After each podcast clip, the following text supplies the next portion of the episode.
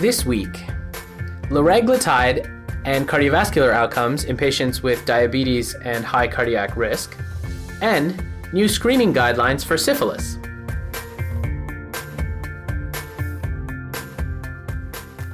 Hello, and welcome to the Rounds Table, a weekly podcast about major new research in medicine hosted online at Healthy Debate. I'm your host, Amol Verma, and today I am delighted to be joined back again after many months, uh, Rebecca Stovall, a, who is a resident in general internal medicine at the University of Toronto. Hey, Rebecca, how are you? Great. How are you, Amol? Very good. It's been a long time since when we last spoke, you were basically about to deliver your child. That's right. And now you have since delivered a lovely, healthy young girl. Yeah, and she's now eight and a half months. Okay, so, and so now you're just about to come back to the That's right. uh, world of podcasting. so um, I'm excited to talk to you today. As always, we're going to be doing two articles, and then we will do a good stuff segment at the end. Um, so let's dive right in. We're going to talk about a major new study in diabetes, which is the LEADER trial. So tell me about this study that you wanted to talk about. So the LEADER trial um, t- uh, is a trial that uh, looked at patients with diabetes and high cardiac risk uh, to try and demonstrate that liraglutide uh, improves cardiovascular outcomes. And did it improve cardiac outcomes? Sure did. Okay, so um, tell me a little bit about what we knew about liraglutide before this study. Sure. So liraglutide is a GLP-1 analog. Um, so it acts like GLP-1 in the body. So GLP-1 is a hormone secreted by um, small intestinal cells, the L cells, uh, and it works in multiple areas in the body, basically uh, to help regulate glucose-dependent insulin secretion. But it also does things like slow gastric emptying, uh, decreases inappropriate glucagon secretion, impacts some of the appetite centers in the brain and so can actually uh, impact weight loss as well. Uh, and in mice, it actually is involved in beta cell regeneration, which is kind of neat. Uh, so GLP 1 analogs are now used in the treatment of type 2 diabetes. Um, so liraglutide is one of these GLP 1 analogs um, and has been shown in previous studies um, to uh, be better than placebo, um, better than metformin alone, uh, and better in combination with metformin than sitagliptin in combination with metformin in terms of um, an anti-hyperglycemic effect. Uh, but we don't know. We didn't know um, whether or not liraglutide impacted cardiovascular outcomes. Right, so until now, we basically knew that liraglutide lowered blood sugar, Yep. Was safe, Yep. and uh, there's been some evidence around weight loss in right. obese patients, right? Yeah. Okay, so this, what was the uh, primary purpose of this study? So this study was specifically designed to look at cardiovascular outcomes uh, in patients with high cardiovascular risk and type 2 diabetes who were on liraglutide. Okay, and we know that there's a long and complicated history between the assessment of cardiovascular benefit from glucose lowering agents in patients who have diabetes. The most uh, recent example and successful example was the EMPA-REG outcome study, which we talked about before on the podcast. Um, but before that, really not a lot of evidence for improved cardiovascular outcomes in patients with diabetes, right? That's right. So this is kind of a swinging for the fences kind of study. Absolutely. Okay, so tell me what uh, patients were included in this study. Sure. So um, the study uh, randomized over 9,000 patients. They were included if they were either 50 years old or older uh, with at least one cardiovascular condition, such as coronary heart disease, cerebral vascular disease, peripheral vascular disease, uh, stage three or higher chronic kidney disease, or CHF. Um, or they were included if they were 60 or above with one cardiovascular risk factor. Um, and this was determined by the investigator, um, but included things like microalbuminuria, hypertension with LVH, systolic or diastolic dysfunction, or an ankle brachial, brachial index of less than 9.9. Okay, so bottom line, they had to have elevated cardiac risk on the basis of age and established cardiac conditions or uh, older age and established cardiac risk factors. That's right. And so, who was excluded from the study? So uh, people were excluded uh, if they had type 1 diabetes um, or if they were um, on uh, a GLP 1 agonist already um, or a DPP4 inhibitor, if they were on rapid acting insulin. Um, or if they had a personal or a family history of multiple endocrine neoplasia type 2 or medullary thyroid cancer, because GLP 1 agonists may increase the risk of medullary thyroid cancer.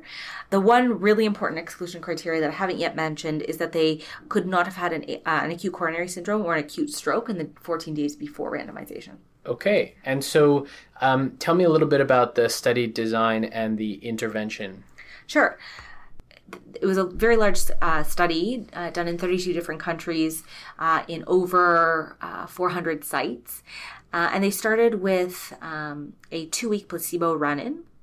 Uh, basically, they wanted to establish that patients would actually be adherent to the medication regimen. regimen. And at that point, they randomized um, participants in a one to one fashion to either liraglutide plus standard of care or placebo plus standard of care. They followed these patients for anywhere between three and a half to five years. And the primary outcome uh, was a composite outcome, and it was first occurrence of death from cardiovascular causes, non fatal MI, or non fatal stroke. Okay, so their primary outcome was this composite cardiac outcome. Uh, you mentioned that this was a, a double blind randomized control trial. Um, it probably bears mentioning that uh, the design of the study isn't, it wasn't a typical study looking for superiority. Uh, how was the study designed specifically? Yeah, so it was a non-inferior non-inferiority trial. They wanted to d- demonstrate that liraglutide would be non-inferior to placebo, uh, and they used a time to event analysis. Right, and so I always find this a little uh, puzzling because many of these studies are designed as non-inferiority, which really is not what they're actually looking for, right? right? Like that's a bit of a a sleight of hand where they can power themselves slightly underpowered than the numbers you would need to f- sort of formally claim a superior a benefit but in fact you you say well we're going to shoot for non-inferiority yeah. and then ultimately they end up saying that result that they demonstrated was superior that's right. even though they were powered really only to detect non-inferiority. Yeah. Anyway um, so tell me what did they find? So, what they found um, over a median follow up of 3.8 years, there was a significant reduction in the primary outcome in the liraglutide group. So, the primary outcome occurred in 13% of the patients in the liraglutide group, in almost 15% uh, of those in the placebo group, uh, which worked out to a hazard ratio of 0.87.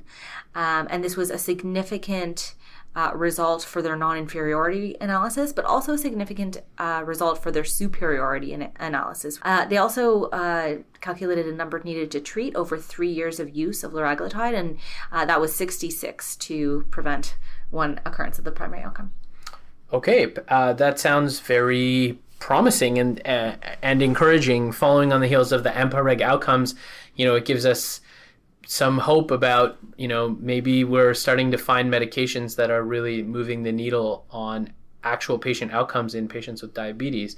So before we get into sort of analyzing why all of this might have been the case, are there any other uh, measures that they looked at in terms of secondary outcomes or uh, any safety concerns from this medication? Yeah, sure. So uh, certainly they did um, look at multiple secondary outcomes, um, and uh, it appears that death from cardiovascular causes uh, were lower in the liraglutide group uh, significantly, about 5% versus 6%, um, with a hazard ratio of 0.78. They found a significant interaction between those uh, who had uh, worse um, renal function, as well as those with uh, established cardiovascular disease versus just cardiovascular risk factors. So liraglutide actually had a bigger impact if you had worse renal uh, renal function at baseline, or if you actually had heart disease. Interesting. And so, tell me, what was the study population like? What did these patients look like? Um, about uh, 65% were men, uh, with a median, a- median age around uh, 64 for both groups. Uh, and uh, both groups had a median duration of diabetes of around 13 years. Their hemoglobin A1Cs uh, were both uh, 8.7 uh, at baseline for the liraglutide and the placebo group. And about 80% of participants had established cardiovascular disease. Okay, and so with this, I mean, so that's a pretty sick population whose diabetes isn't particularly well controlled. That's right. Yeah, pretty badly controlled. You know, with an A1C of 8.7. So how did they do in terms of glycemic control over the duration of the study?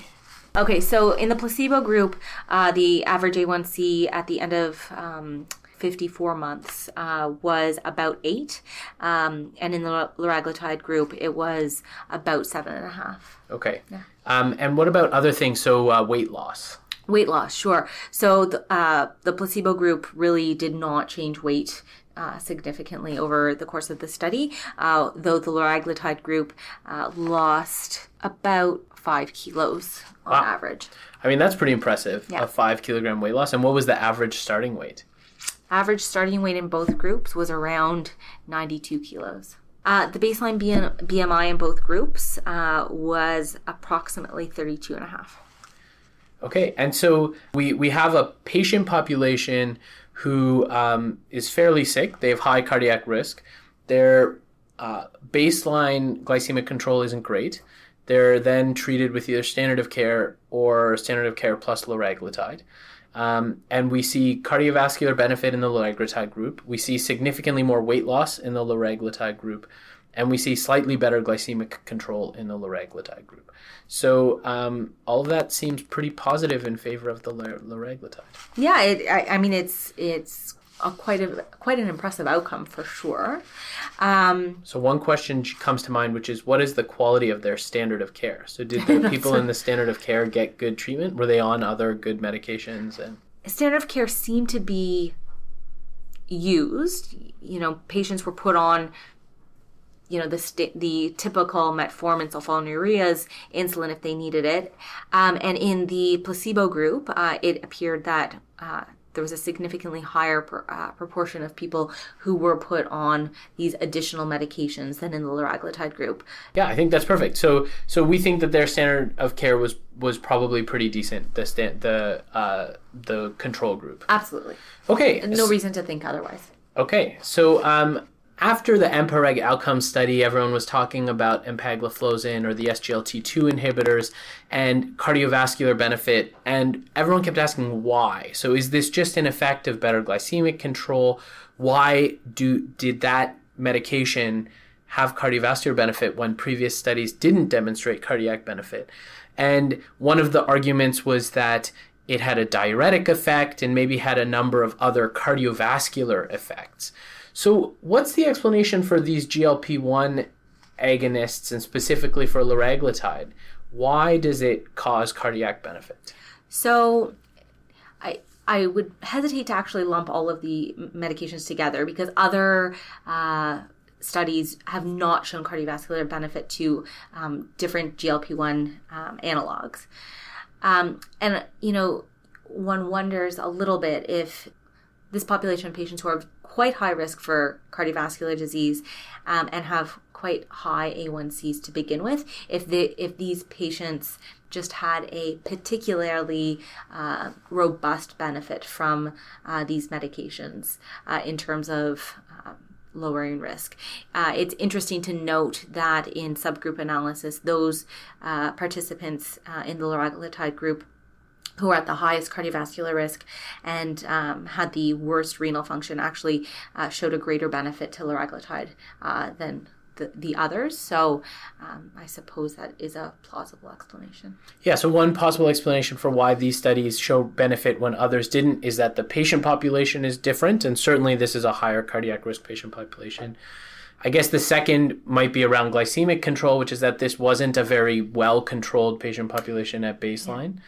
Um, although you would expect that standard of care would also have a similar benefit, so that's maybe less so. And then there's all of the physiology. You mentioned that GLP 1 is a, a, very fascinating hormone and has a lot of different effects. We talked a little bit about the weight loss. So you know, I think what we're seeing emerging out of some of these newer agents in diabetes is that we're not really sure what they do. It seems like the effect is a little bit more than just glycemic control. A little bit pleiotropic. A little bit pleiotropic, and um, and so there's a lot more work to be done comparing different combinations of agents um, to try and get at a better understanding of how we can really, you know, improve outcomes for diabetes patients to Absolutely. the extent possible. Okay, so thanks, uh, Rebecca. That was a great. That's a great topic. It's one that I'm sure many of our listeners will be seeing in uh, journal clubs to come. Uh, uh, so the leader trial. So I'm glad we had a chance to talk about it. Let's change gears. So let's talk about syphilis. I wanted to talk about um, basically three papers published together in JAMA uh, around the United States Preventative Services Task Force updated recommendations around uh, syphilis screening. All right.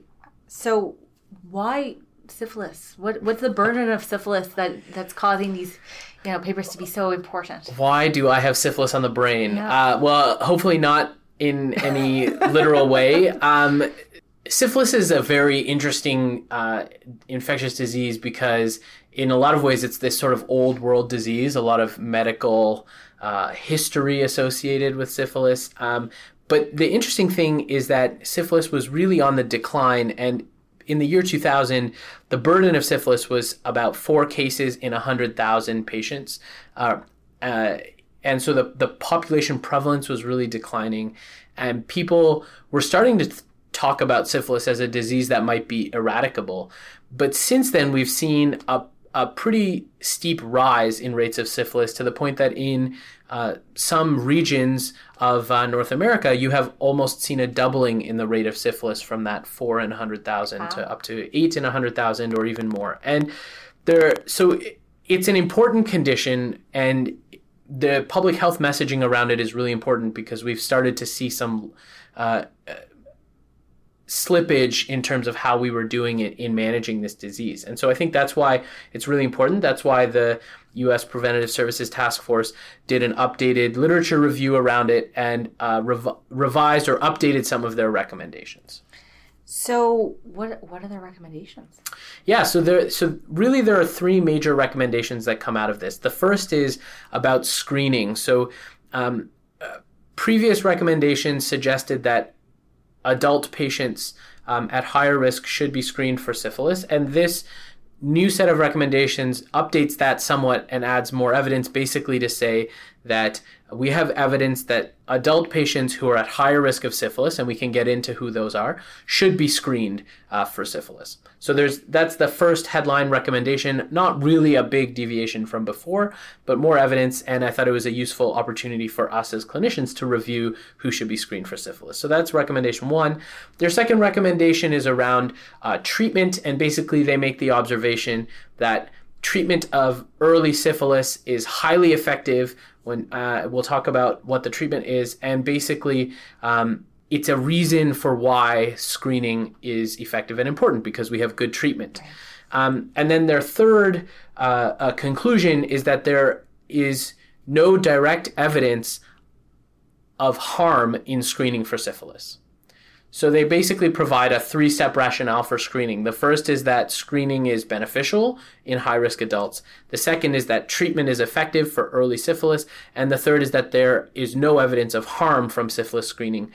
As with other uh, screening programs, sometimes there are harms to our screening, right? Right. Which we know the detection of incident, incidental lesions, unnecessary procedures, etc. And at this point, there hasn't been any evidence documenting harm from syphilis screening. Interesting. So in that case, who should be screened? Yeah, so the motherhood recommendation around this is uh, when deciding which other persons to screen for syphilis, clinicians should be aware of the prevalence of infection in the communities they serve, as well as other socio-demographic factors that could be associated with increased risk of syphilis infection. So, what are the risk factors for syphilis infection? Uh, history of incarceration is a big risk factor. History of commercial sex work, certain uh, racial and ethnic groups. So, when you look at the United States population in 2014, the prevalence of syphilis was much higher among uh, black individuals um, and as well as Hispanic and uh, uh, American, what they call American Indian or Alaskan Native individuals, uh, as compared with the uh, typical uh, white or even Asian populations have lower risks of syphilis. So there are some ethnic group pr- differences. Interestingly, men have a much higher rate of syphilis, being a man younger than 29 years. So the, the highest uh, risk group for syphilis is men aged 20 to 29 years. And probably a lot of that is driven by men who have sex with men. Right. Um, and uh, of course, uh, people who have HIV are at higher risk of having syphilis. So, um, how often should we be screening? Yeah, good question. This is uh, still not really known. So, the optimal frequency for people at increased risk uh, of syphilis for screening is not well established. But what we do know, and this is a new part of this uh, rec- these recommendations, and is based on uh, new evidence from the last time uh, the U.S. Preventative Services Task Force reviewed the evidence and provided some recommendations, is that in men who have sex with men or persons living with HIV, detection of syphilis improves when screening is performed every three months as opposed to annually. So if uh, clinicians are seeing those patient populations that are at particularly high risk, uh, screening every three months might be prudent. Um, so, how what exactly should we be doing to screen? Yeah, so screening for syphilis is usually a two step process. So uh, the first step is usually a non treponemal test. So uh, the microorganism that causes syphilis is Treponema pallidum. And there are two types of testing for syphilis. This is like the bane of most internal medicine residents' existence, uh, which is like trying to keep it all straight. But it's actually fairly straightforward. So there are non treponemal tests. Um, which are indirect tests basically versus testing specifically for uh, the treponema, so treponemal tests. The non-treponemal tests are uh, go by acronyms, so RPR or VDRL uh, are the, the acronyms that are most commonly used. Those are the first line. So when you're screening a patient for syphilis, you send RPR or VDRL. So the the estimated sensitivities of those tests uh, RPR is supposedly a little bit more sensitive, so 86% sensitive as opposed to about 78% sensitive for the VDRL. So the, basically, the sensitivity of these tests is around 80 to 85% for detecting primary syphilis. Mm. They are very sensitive for detecting secondary syphilis infection, about 100%. Oh, wow. Um, and about 98% sensitive for detecting latent syphilis infection. Um, they're less specific. Uh, than the treponemal tests, Whereas the treponemal tests, which are called TPPA or FTA ABS, uh, alphabet soup, but the treponemal test, which is the follow up test, is more specific. So it makes sense. You start with a sensitive test. If you screen positive, then you go on to a second stage of testing. Excellent. So now we've screened positive and we've confirmed with our treponemal tests. What are we going to do? Right. So treatment um, obviously varies upon what stage of syphilis the patients present with, but treatment of early syphilis is with a single dose of intramuscular penicillin G benzathine, um, which has been shown to be highly effective and obviously has excellent adherence rates because it's a single intramuscular dose. Um, and success rates for patients achieving this regimen are between 90 and 100%. That's fantastic. That really does sort of highlight how important screening would be because the treatment is so easy. Right. And the other thing is that if you miss treating it, um, it can cause fairly profound morbidity. That so up to 15% of patients with untreated syphilis go on to develop late stage disease, right. which can cause all sorts of untoward complications, you know, in the nervous system, in uh, the cardiac system, basically in any organ system, yeah. as we know. So, um, so a very effective early stage treatment. Now, this is great that we have these new recommendations, and it sounds like they've really um, taken, um, you know, the patients into account and trying to make life easier for them. Uh, but why is the incidence of syphilis increasing? Do you think? Yeah, so um, there's an interesting editorial that accompanies all of this syphilis uh, uh, recommendations in in this episode episode of JAMA. In this episode of the roundtable slash edition of JAMA, we'll just take credit for this edition of JAMA. No, so um, so there are a few possible explanations for why syphilis might be on the rise again. Uh, one is that uh, funding for public health in general has diminished over time, uh, and so, uh, for example, the the example they give in the paper is that the CDC's budget has decreased from $7 billion a year in 2005 to $5.98 billion in 2013. So we're getting, seeing a reduction in, in public health programs. So that's one uh, possibility. The second explanation is about sexual attitudes and behaviors among uh, men who have sex with men. So we've seen a lot of advances in the management of HIV in this high risk patient population with the use of pre exposure prophylaxis with antiretroviral therapy, increased what's described as serosorting, so couples sorting into like uh, categories with respect to HIV positivity. And so, the rise of those practices has actually led to a concomitant reduction of condom use, unfortunately, right. in that population. And so there's a concern that as a result, we're seeing more other sexually transmitted infections on the rise. So that's a very interesting mm-hmm. explanation. And then the third uh, possible explanation is actually a, a theory of HIV attention and focus kind of crowding out focus on other STIs. So the the combination of a few of these different factors has is probably what has explained the rise in syphilis. The hope is that with this renewed uh, set of recommendations, we can galvanize a little bit more attention around syphilis, um, both in terms of public health efforts and for clinicians reminding us about uh, keeping eye out for high risk patient populations and screening with a non treponemal followed by a treponemal test, and then um, uh, treating patients as appropriate with a single dose of penicillin G. That's great. Syphilis will now be high on my radar. Okay, great. Yeah, it's good. That, as that that was the desired effect of exactly. that segment. Okay, awesome. Um, thanks, Rebecca. So that's our our substance from the. not to say that the rest of this episode is not going to be substance, but let's get to the fun part. So tell me a good stuff recommendation. Tell me something short and sweet that caught your attention from the world of medicine this week. Absolutely. So um, as we mentioned, I have an eight and a half month old, and eight and a half month olds tend not to sleep you know as much as perhaps I would like them to. Uh, and so this good stuff really was was good stuff for me. Um, so I came across a New England Journal Journal Watch. Um, snippet uh, that talked about a study that was done in Australia, uh, where they sleep train babies uh, using controlled crying. Um, I think the alternative name for this is ferberization. Uh, and, you know, this is certainly a very controversial topic, um, but it showed that um, after a year, there were no uh, stress outcomes and no ill effects to these babies. Uh, so, certainly not long term per se, but certainly longer term than some of the other studies that have come out about behavioral training for uh, infant sleep. And, you know, if you are, you know, up three or four times through the night, maybe this is something that uh, you would be willing to give it a try now. All right. Yeah.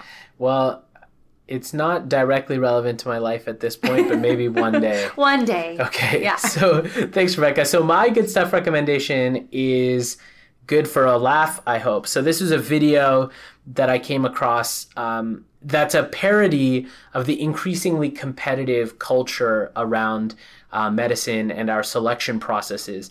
And so it's a a video about a Japanese hospital that is super intense about selecting medical students who wish to become surgeons. And it plays on a variety of tropes, uh, some of which lie maybe a little bit close to home. uh, you know, as with any good satire, there's truth at the heart of it around, you know, how competitive things are uh, in, in many cultures, but especially in Japanese culture. Um, and so they, they, it puts these students through some creative tests of dex- manual dexterity, such as making micro origami and tiny little sushis, to see who would become an excellent surgeon. Amazing. Yeah, worth a laugh and, yeah. a, and a chuckle. So, um, as well as perhaps an, an inward moment of reflection about the culture of competi- competition we've built. I just have to say, I'm glad I'm not a surgeon. I, I say that every day. Yeah. um, okay. Thanks so much, uh, Rebecca. It was awesome to talk with you. Welcome back from um, your maternity absence. Thank you. I'm happy to be here. And uh, hopefully, we'll see you again soon. For sure. The Rounds Table is hosted online by Healthy Debate. You can find us at healthydebate.ca slash the rounds table. Follow us on Twitter at rounds table, or find us on Facebook at facebook.com slash rounds table podcast. Thanks for listening.